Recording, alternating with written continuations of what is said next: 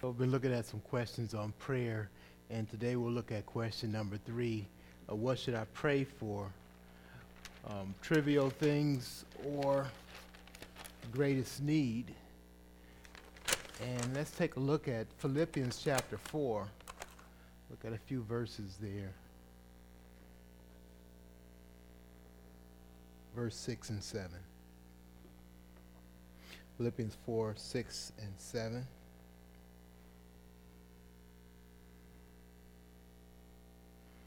Says, do not be anxious about anything, but in everything by prayer and supplication with thanksgiving let your requests be made known to God. And the peace of God, which surpasses all understanding, will guard your hearts and your minds in Christ Jesus. Um, you notice that prayer is associated with peace here. Prayer is associated with peace, and it's the pathway to peace. It's communicating with God, and even more than just communicating, it's relying and trusting in Him. So this passage is encouraging me to do that. Let's look at a few key phrases in this passage. And it answers this question this way. All of our concerns, whether big or small, are to be expressed in prayer to God. All our concerns, whether big or small. We can say, should we just do the trivial things, or should we just pray for the greatest needs? Well, what's a concern to you? Sometimes, you know, we just have that kind of life or that kind of day where we we we we trip over small things. They they just we just can't get past them. It may seem small to someone else, but it's something of a great concern to us, and it may see, seem trivial. Um, But if it's if it's something that is of a concern, then we ought to bring it to the Lord in prayer. He says it this way, do not be anxious about anything. Now, he says the word anything. Do not be anxious about anything. So included in that anything, don't be anxious about trivial things. Don't be anxious about your greatest need. Don't be anxious. So he includes all of that in there. But I'm glad he doesn't just say stop worrying. He tells us how to stop worrying. He tells us how to live a life free from, free from anxiety. When I write that word,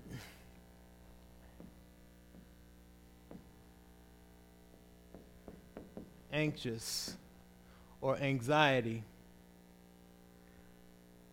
what what does what does it make you think about?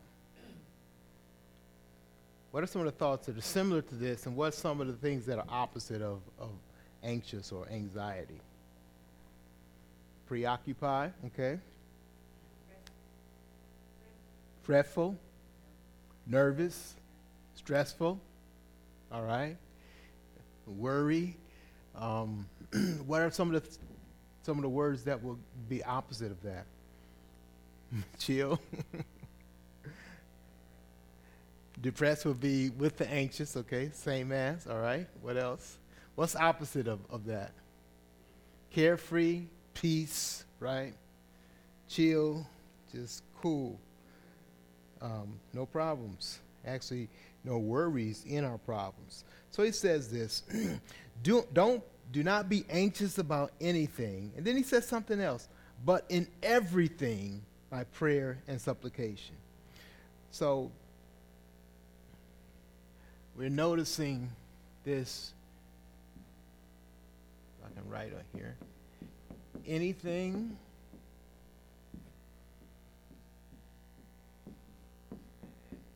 everything. Do not be anxious about anything, but in everything. And so instead of anxious, he says what? Pray. Don't do this, but do this. Do not be anxious about I- ev- anything, but in everything by prayer. In fact, he doesn't just say prayer. He, he lists it in a couple different ways. Prayer, supplication, and thanksgiving. Now, I guess we could kind of parse those out and, and, and have a thought for that. But one, one thing I, I notice is a, is the difference between the prayer, supplication, and the thanksgiving. I know there's a, there's a distinction between those. So, you know, you could just say prayer is one thing, and maybe supplication brings out some different nuance of prayer. But thanksgiving has an altogether different tone to it. Prayer and supplications are kind of requests. Thanksgiving, though, is stated what's already been done for us and being thankful for it. So thanksgiving has a lot to do in our prayers and in, in our, us shielding ourselves from anxious thought. So with thanksgiving is a key phrase. And then he says this in the last phrase. Get my computer to turn back on. Let your request be made known to God. Take your request to God. And so he's guiding us through um, how we are to deal with um, everyday situations and our greatest needs. We're, we're not to be anxious about them, but we are to be in prayer. We are to, with that prayer at Thanksgiving, what, what do you suppose is the role of Thanksgiving in that? Why would he put that phrase in there? It's not just to decorate the page, but the thought of Thanksgiving, why is that included in here?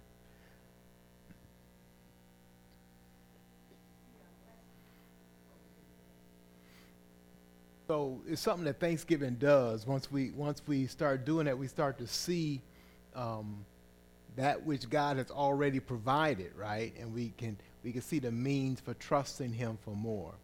Um, we have a we have a way as human beings to just get down to lose hope. And when we lose hope, sometimes as a part of losing hope, we stop looking. We don't see any anything else. Remember Peter um, walking on the sea, and he began to sink. And the Bible says something. He noticed the waves around him, and and and, and uh, some good preachers have said he stopped looking at the hope, who was Jesus, and started looking at his circumstances. Thanksgiving um, forces us to look back to God and to reflect back on on who he is and what he's done. So it's an important part of our prayer. You notice when we give prayer requests, we also talk about answered prayer and things that we're thankful for. That that's a, a, a biblical and scriptural formula um, that is worth following. So in everything, with thanksgiving. Now, with thanksgiving, if he didn't say with thanksgiving, let your requests be made known unto God, it would just sound like Um, a, a pity party. It would just sound like a complaint session that we're complaining to God. But when we have thanksgiving to it, it keeps us away from just that that complaint, just that uh, look at what's messed up in my life, God, why don't you fix it? Uh, it keeps us from from from that that thinking.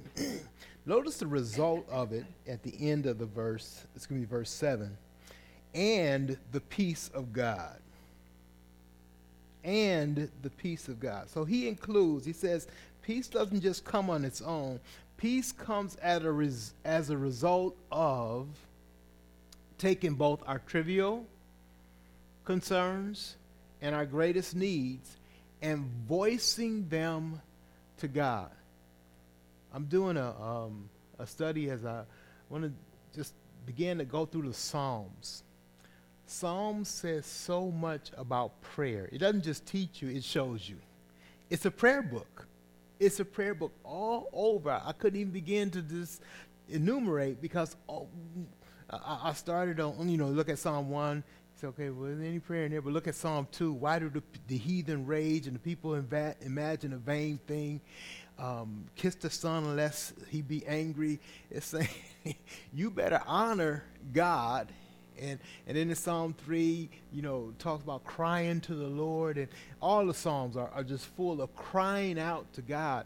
And it's an example for us to say when you have um, turmoil or whether it's just everyday living and the small things in life, you need to not be anxious but cry out to God. We need to pray. We need to make a practice of pray, praying. And when we add thanksgiving to that, he says, this is what happens, verse seven. The peace of God, which surpasses all understanding, will guard your hearts and your minds in Christ Jesus. So, this is what happens. This, this is the result that happens as we begin to pray um, instead of worry, is that we relieve, we're relieved of our fears, and it's an active way that we show our faith um, in God. We begin to practice it on a, on a daily basis, we begin to, to put it into practice in our daily lives. All right, any any comments, any questions on this this answer? Should I pray for, what should I pray for, trivial or greatest needs? We'll be putting these all together. This is uh, number three on our list. And uh, next time we'll cover number four. Question? Yes. Comment? Mm-hmm. I find it very comforting to find that God cares about what we consider trivial. It's um, it helps us in our faith that we can trust Him, um, in not just the big things, but the small things, the trivial things as well. Um, and we have we have to practice that. We have to wake up in the morning and practice that, because you know we're tempted to say, well, I don't got nothing big today. I don't really have to pray. It's like saying, you know, it reminds me of the, the little five, six-year-old who's learning to ride the bike. And uh, dad runs along, and she starts pedaling, pedaling, pedaling. It gets faster. Okay, Dad, I'm good. You can let go. I, I got it now. I got it now. And we kind of have the attitude with God. I got it now. I'm rolling downhill. Um, I really don't need your help. Thanks for the help. I'm, I'm on my own now. And the reality is, in Christian life, we never need to be on our own, and God never lets us on our own. All right.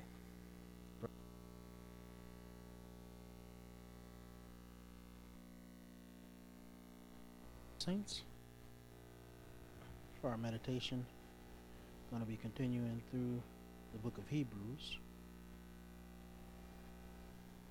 Yeah, we got to do our meditation without music today.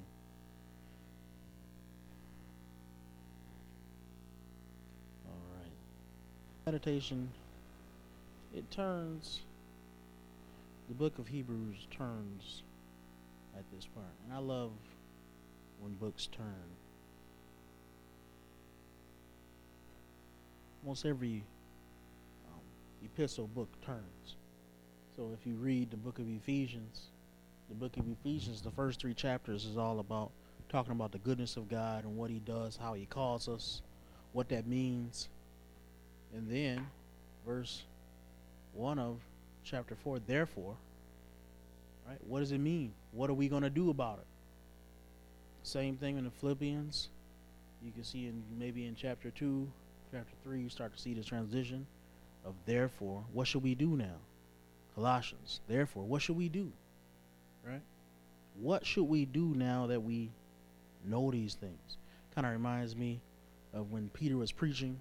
The man said, please, tell us, what must we do to be saved? And I think that's the kind of reaction we should have to God's word. When we hear it, when we hear it in its fullness, we should say to ourselves, Lord, what must we do? Now, we are already saved. So we don't have to ask that question, Lord, what must you do to be saved?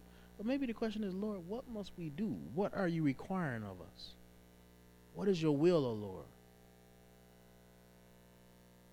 Or as it says in another scripture, it says, here I am, Lord, to do your will as written of me in your book, right? Jesus says that. What are we doing? Where are we looking for God's will? And so we learn all these great things about Jesus, and now you get into verse nineteen. And I believe that this section is the biggest section of practical stuff in the book. And it leads into chapter eleven, twelve, and thirteen. So, let's look at verse nineteen. He says, therefore, brothers, since we have confidence to enter the holy places by the blood of Jesus, by the new and living way that He opened for us through the curtain, that is, through His flesh, and since we have a great priest over the house of God, let us draw near with true heart and full assurance of faith, with our hearts sprinkled clean from an evil conscience and our bodies washed with pure water. That's the theme of the book. Anytime that you look at a book and you see all this doctrine and then there's a transition point, that's the meaning of the book. I believe that's where you get to the heart of the book. And he said that, therefore, brothers, what's the book written to? It's written to brothers, right? ungodly people will not understand the book of Hebrews. Since we have confidence to enter the holy places by the blood of Jesus, since we now approach God, right? By the new and living way that he opened for us. It's new and living. In other words, he said, like I described in all those chapters I just went through, all the stuff that we saw in the Old Testament was the old and dead way. This is the new and living way. One way you see, Jesus said, I am the way. Right? Didn't he say, I am the way, the truth, and the life? But the thing about it is, he's the way. He's also a living way. He's still alive. He's not dead. It's not like a road. Right? If you get on a road, the road really doesn't convey you anywhere. But Jesus is more like when you go to Six Flags or when you go to Disney World and the road moves too. But Jesus has a wheel, right? He's not just going in one direction. He goes in the wheel that he desires to go. So by a new and living way that he has opened for us through the curtain. What is that curtain? That curtain is the separation between God and man that existed throughout the law to protect man. One of the biggest theme verses in the whole Old Testament is when the people said to Moses, please don't let God talk to us, lest we die. And God said, what the people said is good. Right? You would never think that God, well, somebody would say, yeah, let's not meet God anymore. And God would say, yeah, they right. But that's what he says. He said, no, yeah, don't let them meet with me, lest they die. He, they right about that. Because when God appears, and he appears in his fullness, we can't handle that, right? We as human beings, we cannot handle the full power of God. Because in the full power of God, there is the full wrath of God too. And the thing that we know about God is that God does not play with sin whatsoever. God doesn't play with fakeness whatsoever. I can't imagine how church service would be if we had that big flaming ball of fire in the middle of the service and people was coming in. A lot of people wouldn't, right? A lot of people say, if God would appear right here, I would believe. I believe they would run. I believe they would run because that's the reaction that people normally have to God. When they see him in his fullness, they don't want to see him. It's like stealing from somebody's car and you look around and there is a big old strong dude with, a, you know, biceps bigger than your waist standing behind you just looking at you. Oh no, there he is. Open for us through the curtains, that is through his flesh. Now the thing about Jesus is while he does open us a curtain to God, he protects us fully from the wrath of God, right? So we don't have that anticipation of wrath that other people do, and that's why we can approach God. Now, some Christians have mistaken this, and I truly believe that many have diminished the wrath of God. And part of that is because of grace. I believe that they've diminished the grace of God, the wrath of God, because they don't feel it. And you know what? For that degree that they do it for that reason, I praise God. Because it is his grace that allows us to stand before him and even pray. But to a degree, it's a shame because it diminishes the work that Jesus does. When you hear Joel Osteen, the thing that's a shame about him is not that he has all this positive speaking. It's because he has all this positive speaking for no reason. What are we being saved from, Joel Osteen, if we don't have a wrath of God to fear? What are we afraid of if we don't have to turn from our sins? Why is it okay for you, for Hillary Clinton to sit there in the front row and you to smile and think that's okay? And her to go back to her wicked deeds and you happy that she came to your church? I would not be happy. And when you look at many of these preachers, they don't have much difference between them and politicians because they don't convey the wrath of God. They don't preach through the stoning to come. Right? We look at the first martyr, Stephen. He preached and the stones was flying. That's what preaching is meant to be. But we preach the God, the word of God and say, hey, if you hate me, you hate me. But thus says the Lord. These ones, they want men to love them. And that's the exact opposite of conveying what God is. It says, since we have a great high priest over the house of God, isn't that what he spent all of chapters nine and ten talking about? Then he says, therefore, right? we start to get into the keys. And we can look at that on next week, but it's going to say a whole bunch of let us, let us, for, but, do this because we have these great things. So I praise God for that. Whenever you see God's word like that, there is a crystallization point.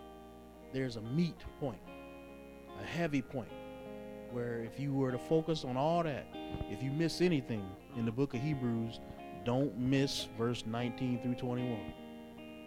Because everything from the beginning flows to that part, and everything at the end flows from it. You gotta get that, right? If you don't understand that, you ain't gonna get the rest of it. So praise God for his word.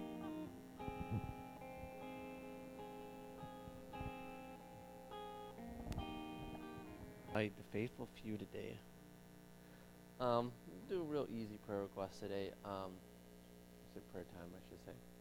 Um, we'll have two people pray. Um, let's just pray for the, the anniversary service coming up.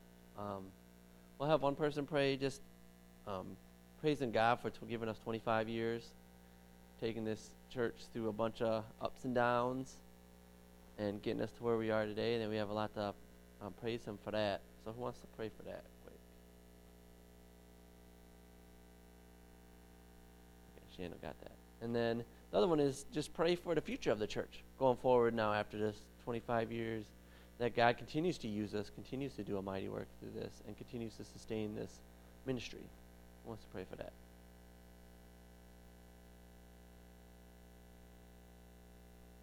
D J will get it, and I'll close it up.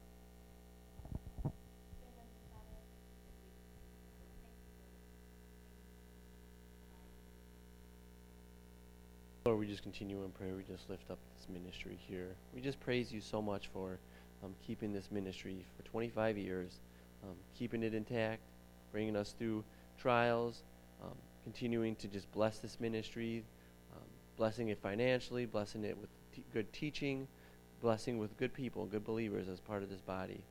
We ask that you continue to just be with this ministry, continue to grow it, continue to use us in a mighty way, continue to use, uh, use us according to our mission. And if the world's around for twenty-five more years, that we'll be doing this ministry for twenty-five more years, that you continue to just sustain this ministry. And we know that you are a part of this, and w- we know that we are a church that's grounded in your word, and we're continuing to try to do your work and continuing to do what we what you have set us about to do.